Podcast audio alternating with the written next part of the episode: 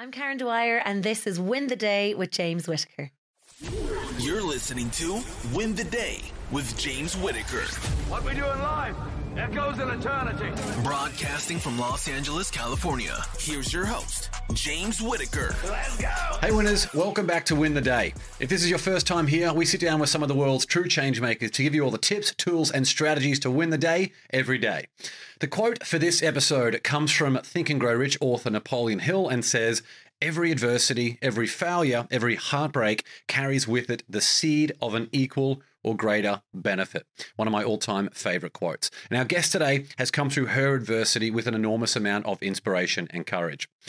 Karen Dwyer is a TEDx speaker, award winning health coach, and founder of MS to Success. After a career leading multi million dollar businesses in finance, media, and luxury retail, Karen received a debilitating MS diagnosis at the age of 31 that caused her to rethink every aspect of her life.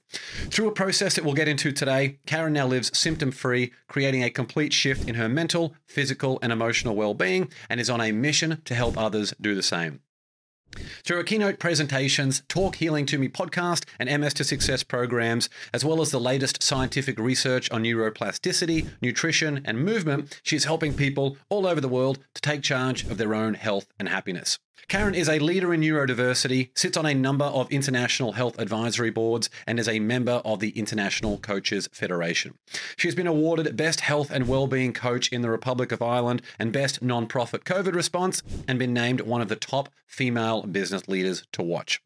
In this episode, we're going to talk with Karen about her journey from diagnosis to being completely symptom free, how she eases fear and captures intent for those who are receiving a disease diagnosis, what she's doing to build mass resilience at a time when the world needs it most, and how you can raise your hand for help when you're at your most vulnerable.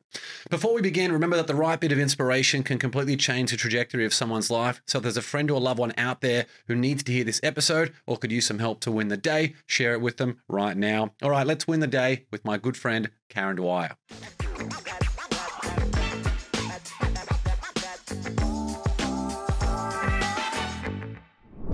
Karen, thank you for flying in from Ireland. It is so great to see you. How does it feel to finally be on the Win the Day podcast? Listen, it's surreal. James, I said to you before, I had this on my vision board, and, you know, waking up this morning in LA, being picked up this, like, it's just insane. it's so great to be here. Thank you for the invite. Well, you've you've got such an amazing energy. You and I have known each other for a long time now. You've got such a great, beautiful, genuine heart, and you've been able to help so many people around the world. So I'm really excited for the things that we're going to talk about today.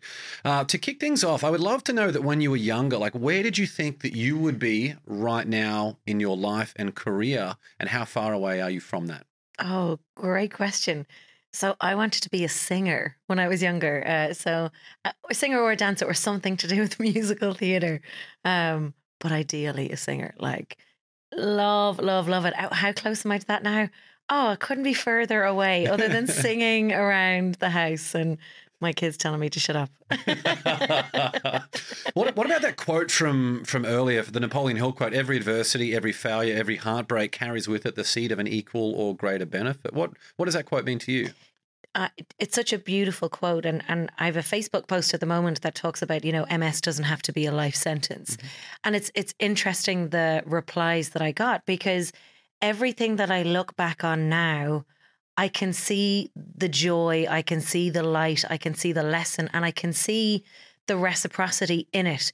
And it's not to say I want to welcome in hardship into my life. It's not that. We all want to live a life but I think you know, if we expect a smooth road, we feel every bump along the way. And I suppose being able to look back and instead of being resentful or angry or upset, I think when you can take that and either forgive yourself or somebody else, if there's somebody else involved, you grow in exponential ways. I mean, it's it's a gift to yourself and to everyone else as well. A relevant thing that's going on at the moment. A couple of years ago, I had a really bad financial year, and there was mm-hmm. stuff going on, and I had to move home, and there was a lot of outlays and, and you know there was a few sleepless nights mm-hmm. anyway my daughter's starting college shortly and i had to submit figures for her to you know to get this kind of grant thing for her going to college and it was based on that year those Mm. finances and I, I actually said to my daughter now i know why that was so hard I, I- I can see that and i think the secret to living a, a like a superb life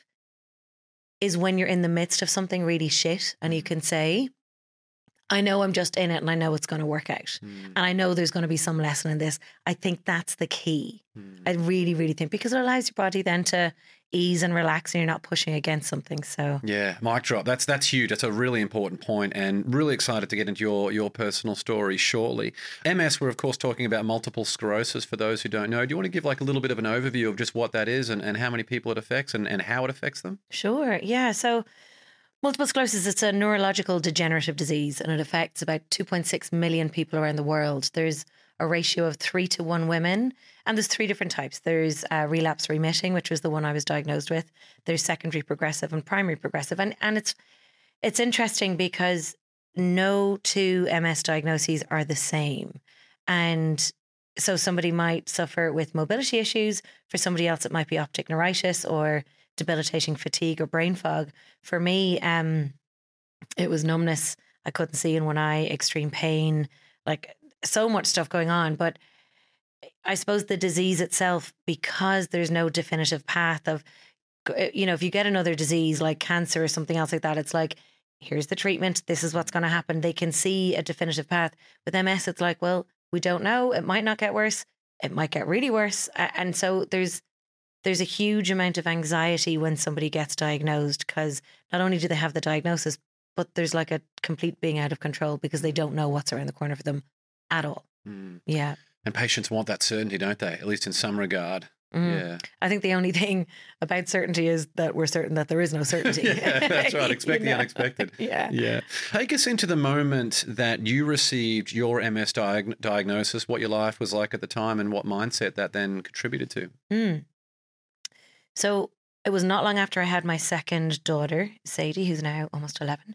And I was showering and I was drying my hair and I realized I couldn't feel the heat on my head. So I started touching both sides of my body and realized the entire right side was numb. Now, a few days before that, I did have numbness in my two fingers and up my forearm. And I did go to the hospital and ask because I thought, mm, I didn't, I knew I didn't feel right, but I couldn't put my finger on what it was. I was sent home and said, you know, you've probably slept on it funny. And because the doctor was really good looking, I was like, okay, that's fine. and I went home that was okay. Um, but getting out of the shower this time and I knew when I couldn't feel the right hand side of my body, I was wondering then, did I have a stroke? Am I having a stroke? Is it a heart attack? Like what's going on? So I packed a bag silently. I didn't even tell my partner at the time and got myself uh, to the emergency room. And this time they took me straight away down for an MRI. And I remember they took me down in a wheelchair. And I remember thinking, oh, there's something not right here.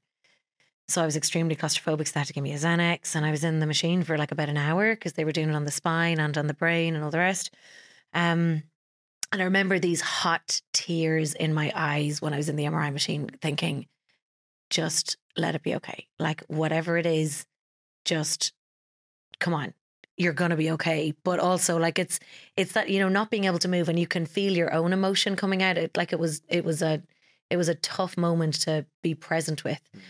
Anyway, they took me back out. They brought me back up and they wheeled me into a smaller room, and that's when I was like, oh, okay, something really serious here. And I remember a really well dressed doctor coming in in a three piece suit and saying, Miss Dwyer, the number of lesions on your brain would be normal for an 80 year old.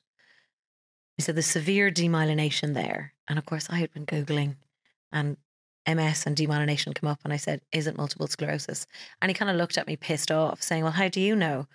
And I held up my phone. He was like, Well, actually, the likelihood is that it is. We're going to keep you in and do a spinal tap or a lumbar puncture. But it's most likely like it's 99% MS. So they kept me in. And you know what? I, I had three emotions that day. I had fear, of course, like, am, am I going to end up in the wheelchair that they've wheeled me back up in? Mm. Because that's all that I knew. I was very ignorant to, you know, what MS was. That was my only vision. The second one I had was relief because now I had a, I had a name to put on how strange I was feeling because I couldn't quite verbalize what it was. I just wasn't feeling right. And then the third one, which I can probably describe as hope.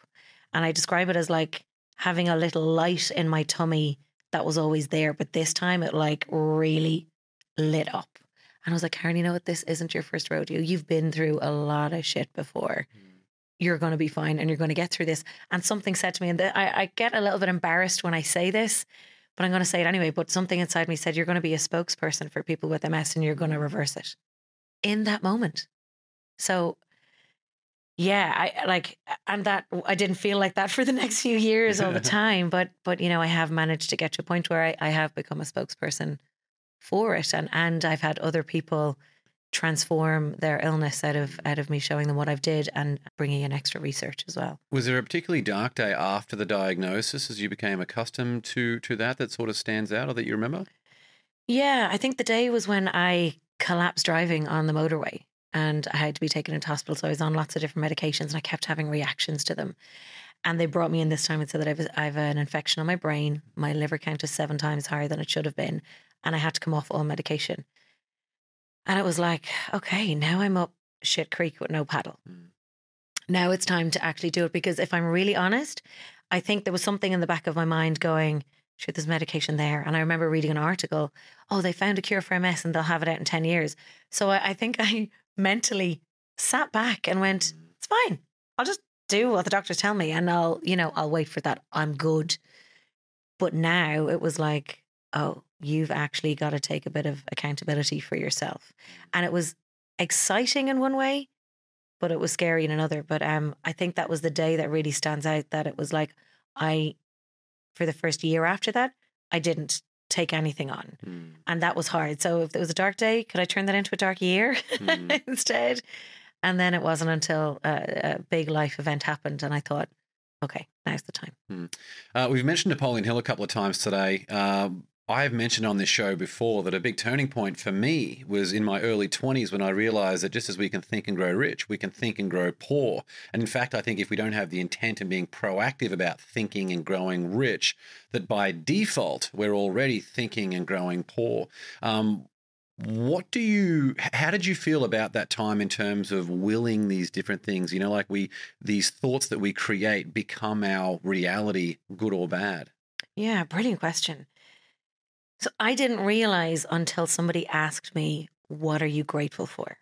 I didn't realize how low I had sank until I was asked that question. And my reaction was that I got really angry. I was like, How dare you ask me what I'm grateful for when I'm now a single mom with two kids?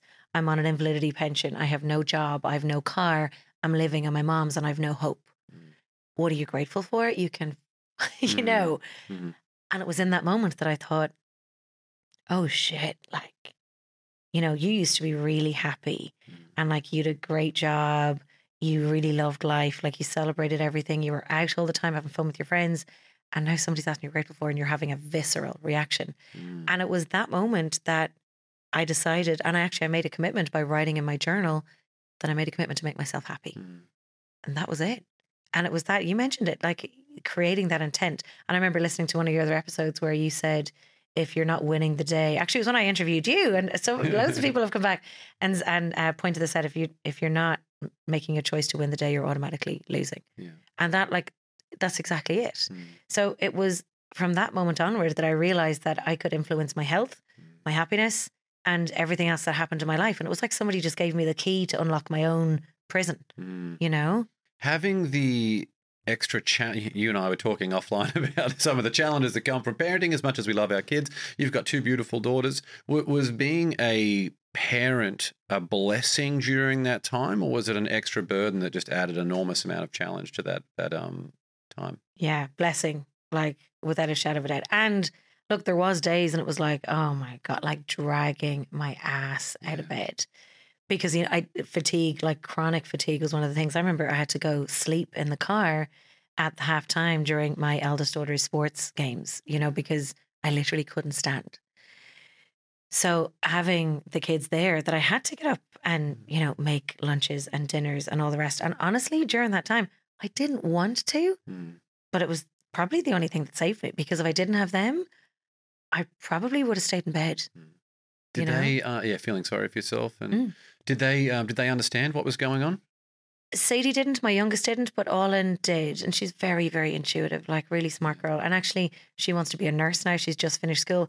She just has that caring nature about it. But I also, like, I've no doubt that it's had an effect on her. Yeah. You know, I, I- think she's grown up a lot quicker than Sadie has, Mm. you know, and firstborn and first child and stuff as well. I think they tend to do that anyway. Mm. But um, yeah, there's definitely a part of me that like gets upset when I think like, oh God, like I like spend so many different weeks in hospital, you know, with different complications and relapses and all the rest. And I think, God, her poor little head being at home Mm. and her mum's in hospital, like that can't have been easy. Yeah, some people are forced to grow up quick. Mm. Yeah, it means they have a tough head on their shoulders as a result. Eh? Totally. And you know what? Yeah. Everyone says that meets her like she's the most well rounded kid Mm. and she's very, you know, giving and personable and all the rest. So I, I've no doubt that it has, you know, brought along forward, but also, you know, it's it's of course you wouldn't you don't wish it on them either. Yeah, you had um, you know, amazing progress as a result of all, a lot of the heartache that you've been able to to share with us so candidly today, which I think is very important, is being upfront about those vulnerabilities. So thank you very much. Uh, was there a line that you felt like you crossed where you were like, "Wow, this this is in my rearview mirror," or what was that moment when you realized that the steps that you had taken had actually given you a lot of progress over the diagnosis that you had initially received? Yeah, great question again. Um I think going back into my neurologist's office two years after uh was it three years? Two or three years after being told I had to come off all the medication. And like I said, the first year after that was dark. Mm. You know, I, I really struggled. And then after that, my ex walked out on Christmas Day, which was like, oh my God, you're kidding. That was the one another turning point where I thought, you know what, I've got to do this for me. I've got to stop waiting for somebody else to support me. Go and do it for yourself. But a- year after that, I'm back in my neurologist's office and um, I'd had a couple of MRIs. I, I had them every six months at that time. And I walk back into my neur- neurologist's office, and each time there's always a pain in my stomach before I go in because you don't know if they're going to tell you that you've got more lesions on your brain or your spine. You don't know if they're going to tell you, okay, you've got to go on a different medication now. And I had so many severe reactions to them. And I must point out, medications work great for people, and a lot of people they just didn't work with my body and, and my reactions to them. But sitting down with my neurologist and him saying, What have you been doing? And I thought, Oh, I was trying to read his body language and his breathing and how he was looking at me. And he said, um, All your lesions have shrunk. They've all shrunk. What have you been doing because you're not on medication? So I started listing out everything. And he's like, Okay, whatever you're doing, keep doing it. And I was like, You're joking. Because, uh, James, it was in a way some of the simplest things. Mm. You know, forgiveness of myself was one of the biggest things, like actually surrendering to where I was at, not where I thought I should be, not where I wanted to be in the past, you know, letting all of that go. And that commitment to making myself happy every single day had me start exercising, had me start moving and speaking in a different way about myself, had me eating and making different choices about who I spoke with, you know, and who I hung out with. I mean, everything came through that filter of commitment to make myself happy.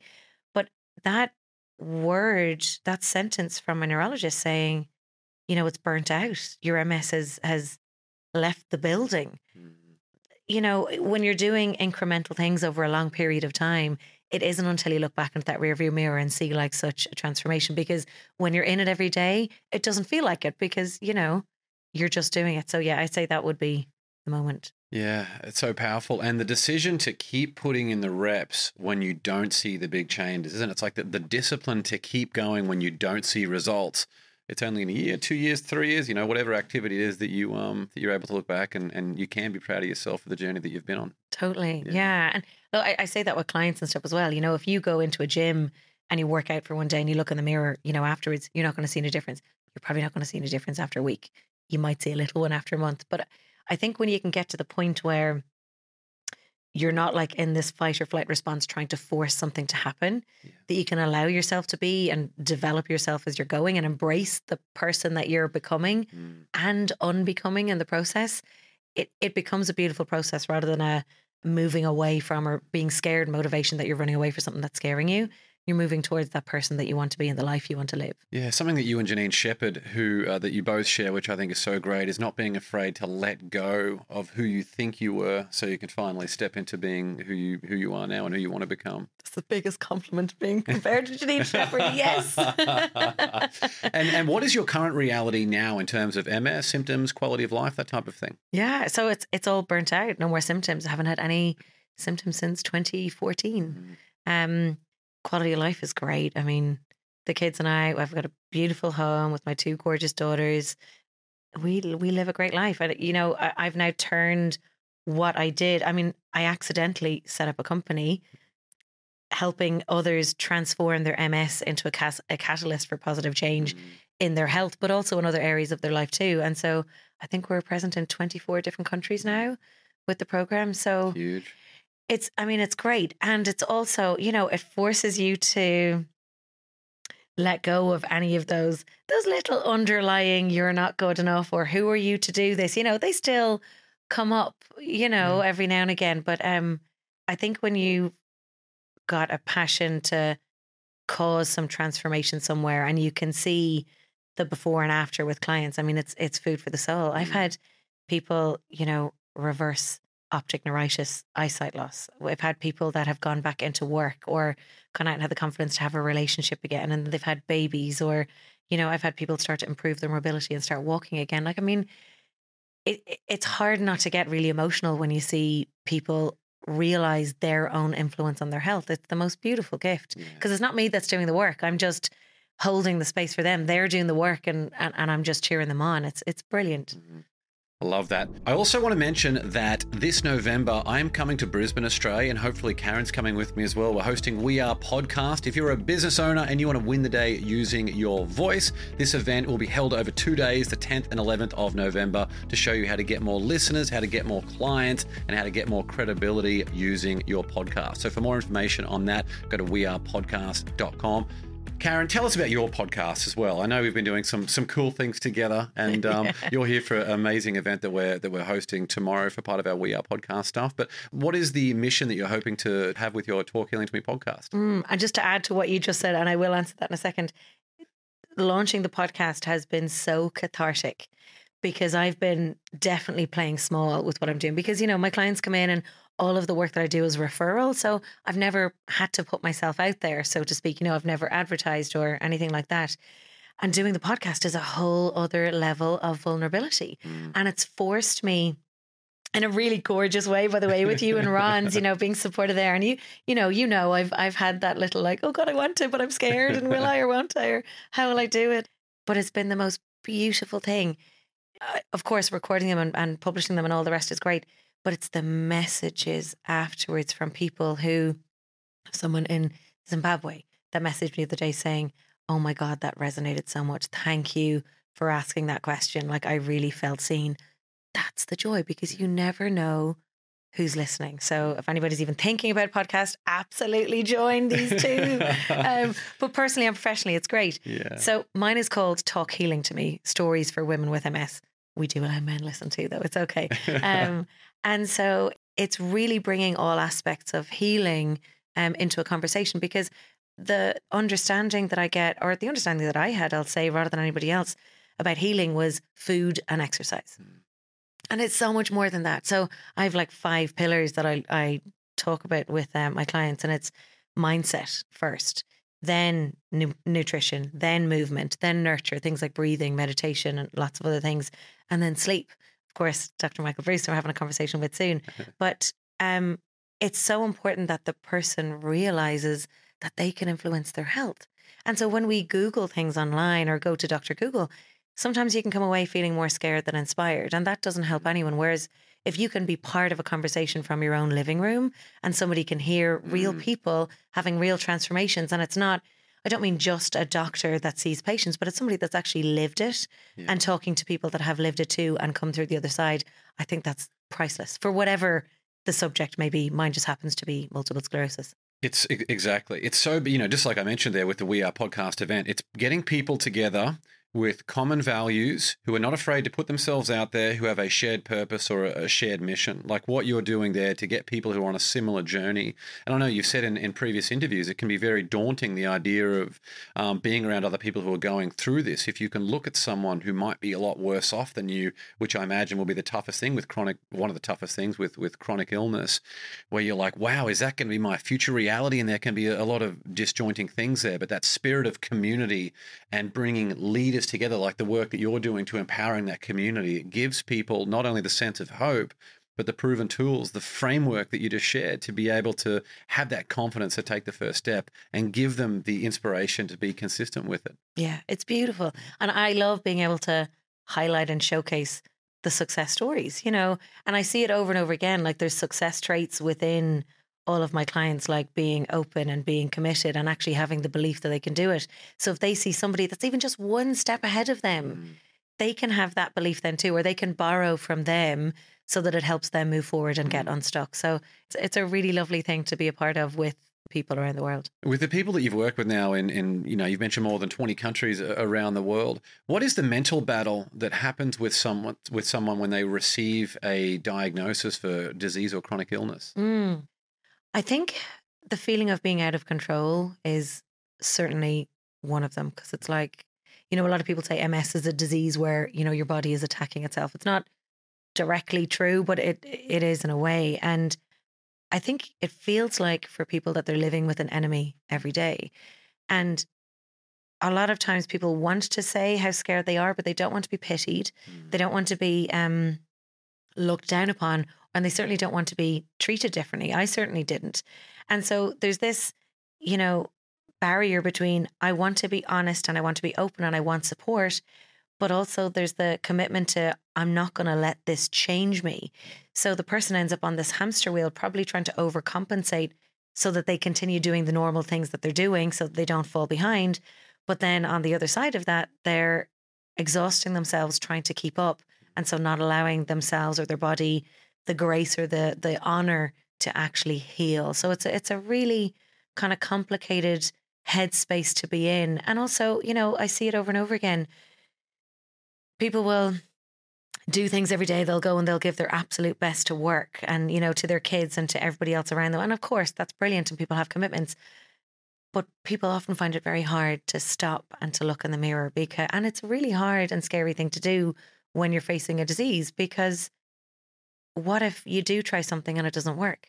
And then you may have wasted time or money or energy. So sometimes it's just easier to keep doing what you're doing and just hope for the best. Mm-hmm. And I, I don't believe that that's the best thing to do because I think when you do take action, you know, action cures fear.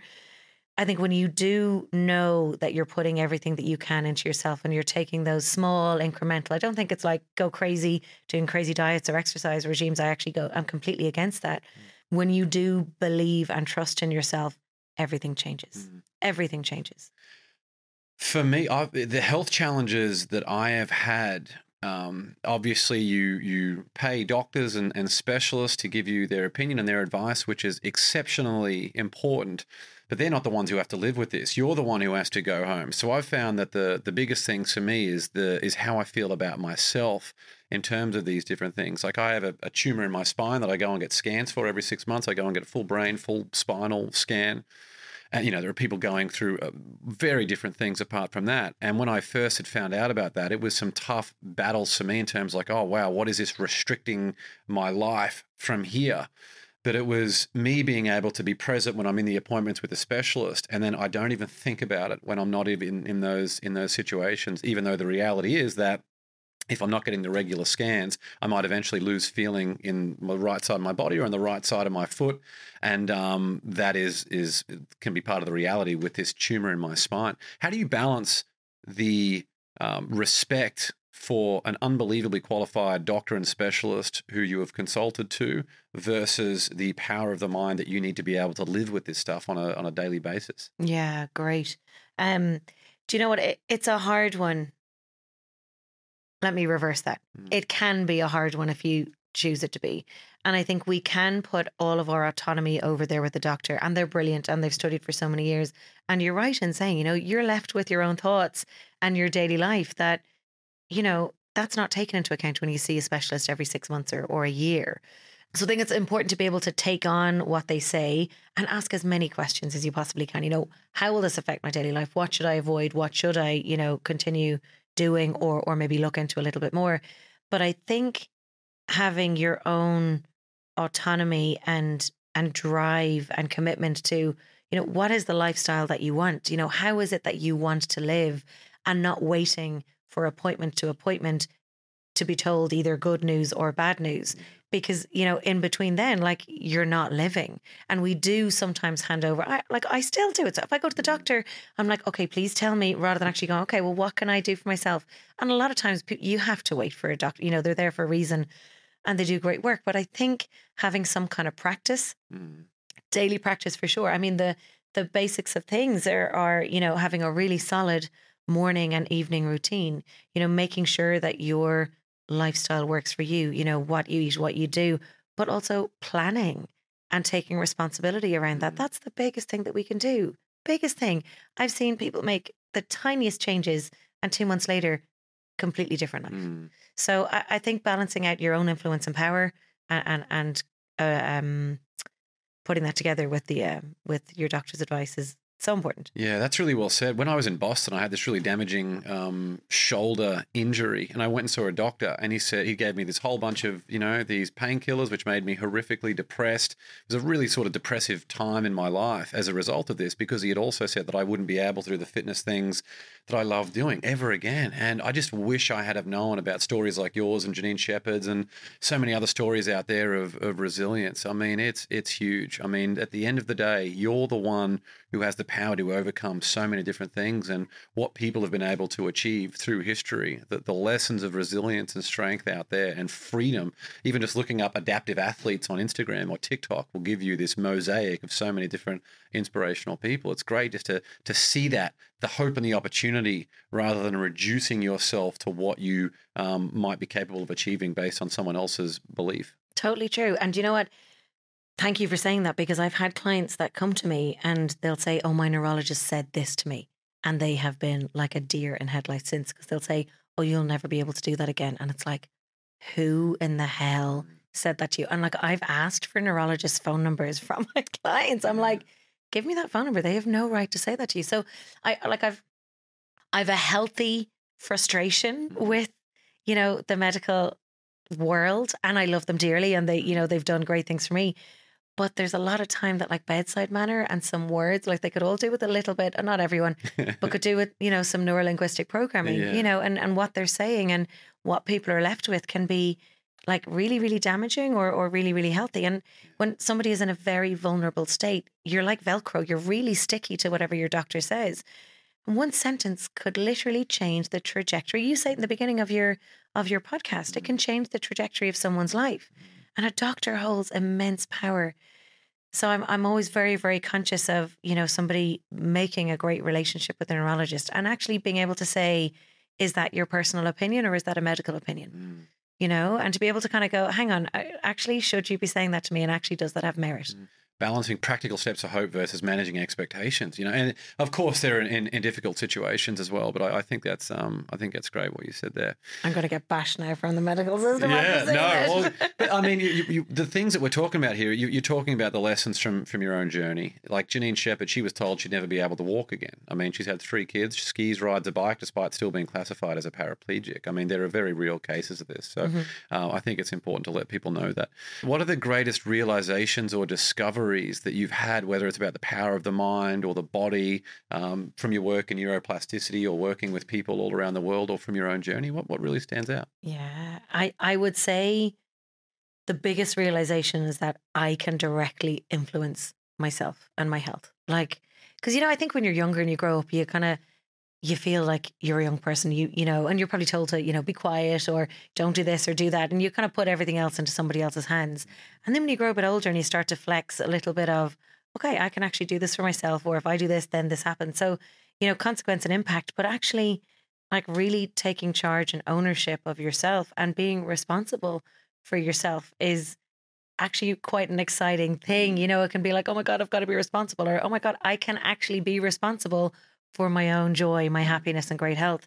And I think taking that seriously with joy and with some fun, biggest realization. Mm. Yeah, that it doesn't have to be all hard work and no joy in order to have good health. And I don't know if it's a Catholic thing mm.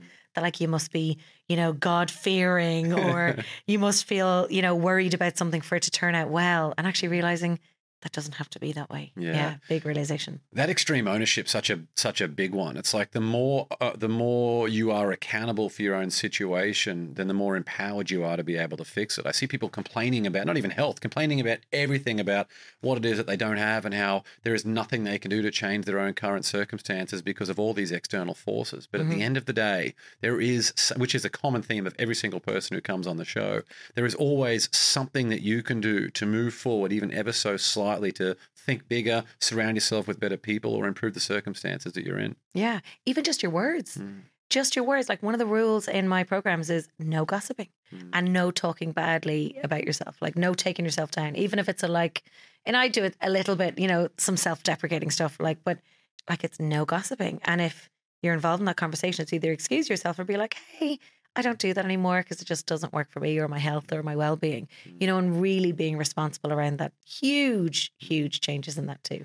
Now, your MS to Success programs, tell us about who that's for and what type of work you're doing. Sure. Uh, so I specialize with women with MS. Um, and I mean, like I was saying earlier on, 24 different countries now. And what most people come to me for is the diet and exercise. Tell me what to eat, tell me what to do. And it's the last things that we do. So the first thing I work on is around mindset and calming hidden inflammation. So most people think that inflammation comes from food. Mm.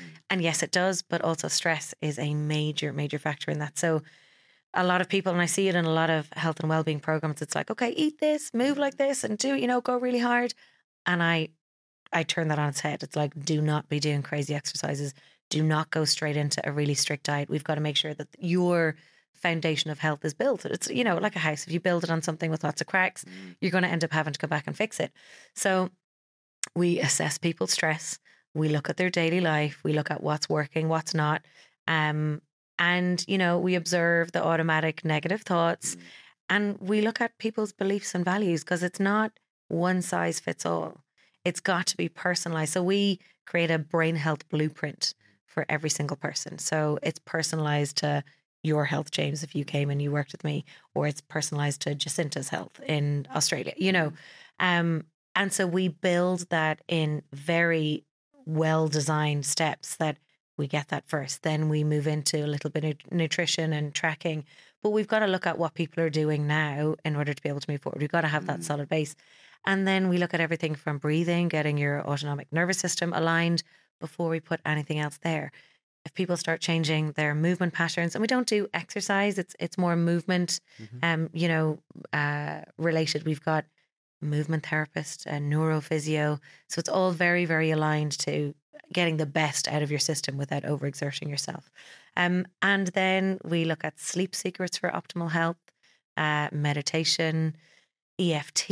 I mean, we've got so many experts around the world. We actually had a music therapy workshop the other day. So, you know, even creating playlists for when you're feeling tired or, you know, aligning your mood, taking you from tired all the way up to energetic. So we, we, we, I'd like to say that we think of every part of your life. I'm sure that we can always learn and add in some more, but it's a very, very special journey um, that we co-create with people along the way. A question I wanted to ask you, I feel like you covered it so well there. I, a thing that I love about your work is that individualized approach. So many people out there, they're very quick to give someone, here is the solution before they've even taken the time to understand the problem. So it's the big issue I have with all of these so called experts is like, here's the one size fits all solution for everyone. How about asking more questions to get clear on what exactly what the problem is and what the person's trying to achieve? And it sounds like you do exactly that with your programs. Yeah, thank you. Yeah, look, I, I, I created this because that's what I would have wanted. Mm. You know, I had Dr. Google and I tried different things. And honestly, James, I failed for every success that I've had. I failed at least 20 times. Mm-hmm. I've, you know, cried or felt desperate or, you know, didn't know what to do and honestly wanted to give up. So mm.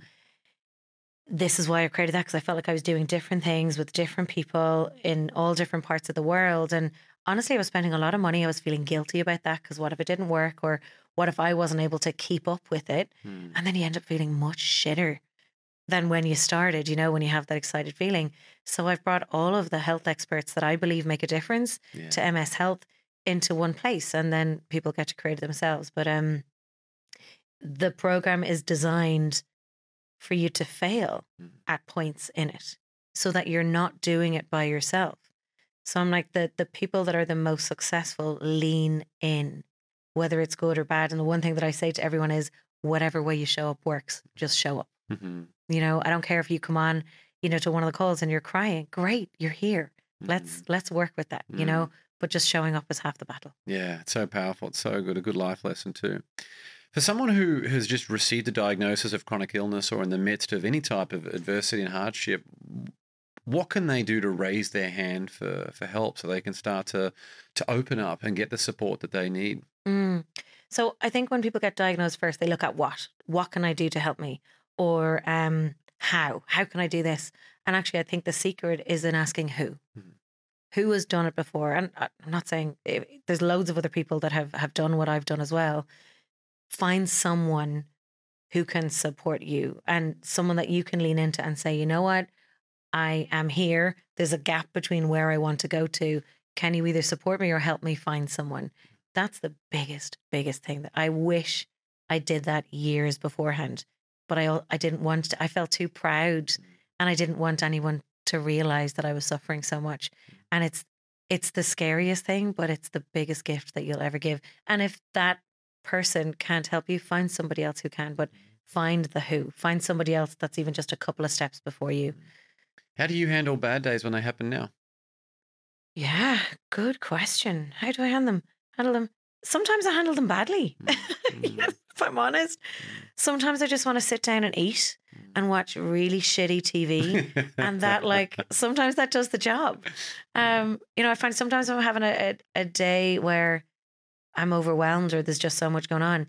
The best gift that I can do for myself is to do nothing yeah.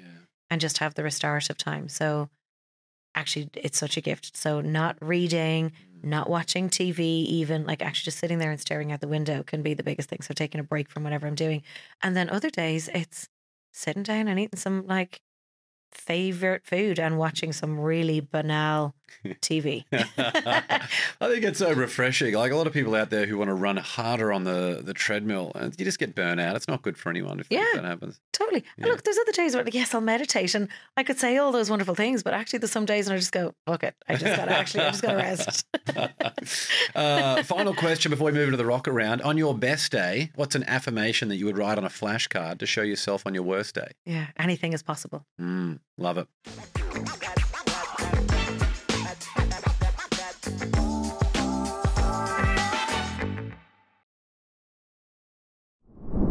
All right, let's move into the win the day rocket round now. 10 questions for some quick answers. You up for this one, Karen? Let's go. All right, number one, what quote inspires you the most? Oh, whether you think you can or think you can't, you're right. Henry Ford? Yeah. Yeah, love it. Number two, morning coffee or evening wine? Wine. Number three, what's one bit of advice you would give your 18 year old self? Oh, love yourself first. Number four, what book do you gift the most? Mm, probably the four agreements. That book is mentioned a lot on this show. I think that's that's great. If people haven't seen it, go and check it out. Yeah. Tom Brady loves that one too. Number five, was there a vulnerability you once hid within that became your superpower? Yeah, I think actually letting people know that you're not okay. You know, I think that gives access to other people to show up mm. authentically. Yeah. Because if you're putting on the show that everything is great and everything is perfect all the time, well, then nobody has the space to have access to themselves. So actually saying that you're not okay is is I think such a gift, not Mhm. just to myself, but to everyone else. So true. Number six, what's one thing you've learned about failure? Everyone has it, and just I, I think if you're failing, it means you're moving forward. So celebrate it. Number seven, if you could sit on a park bench and have a conversation with someone alive or dead, who would it be? Don't make me cry. My grandmother. Mhm. Yeah. Yeah. What would you say to her specifically? oh, James Town, gonna make me cry. Just thank you. Yeah. Yeah. Can't believe I'm crying. Yeah, yeah. She was great. yeah, I love that. Number eight, what tool or resource best helps you run your life or your business? Focusmate. Mm. Yeah. So can't believe I still got tears in my eyes. Yeah, Focusmate. So it's a a productivity platform where you match with people around the world for either like a 25 minute or a 50 minute session.